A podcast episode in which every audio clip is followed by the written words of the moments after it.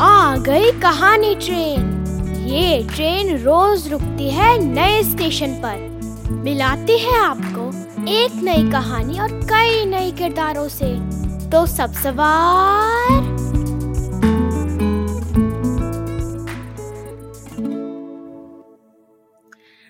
आज की कहानी है, मैं कौन हूँ?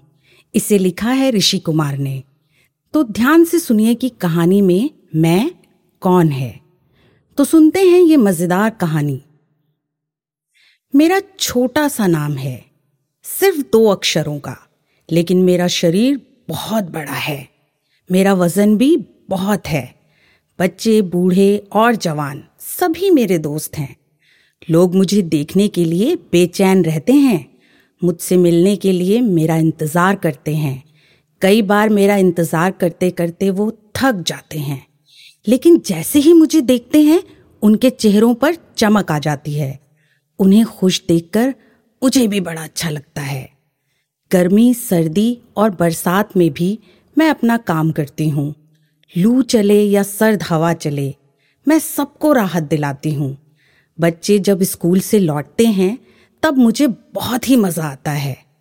कभी अंताक्षरी खेलते हैं, कभी नाचते हैं, कभी गाते हैं। मुझे कई बार लगता है कि काश मैं भी गा पाती, मैं भी नाच पाती। आने जाने के लिए मुझ पर सवार लोगों की खुशी में मैं भी खुश रहती हूँ। अब तो आपने मुझे पहचान ही लिया होगा कि मैं कौन हूँ।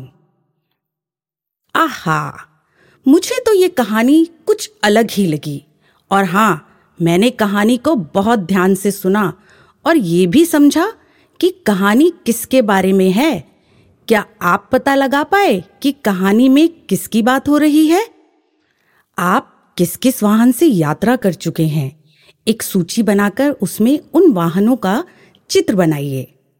जब हम किसी वाहन से यात्रा करते हैं तो हमें क्या क्या सावधानियाँ बरतनी चाहिए?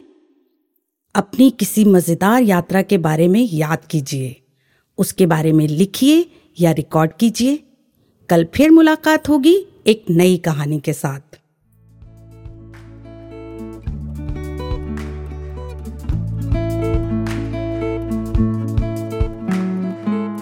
आशा है ये कहानी आपको पसंद आई होगी।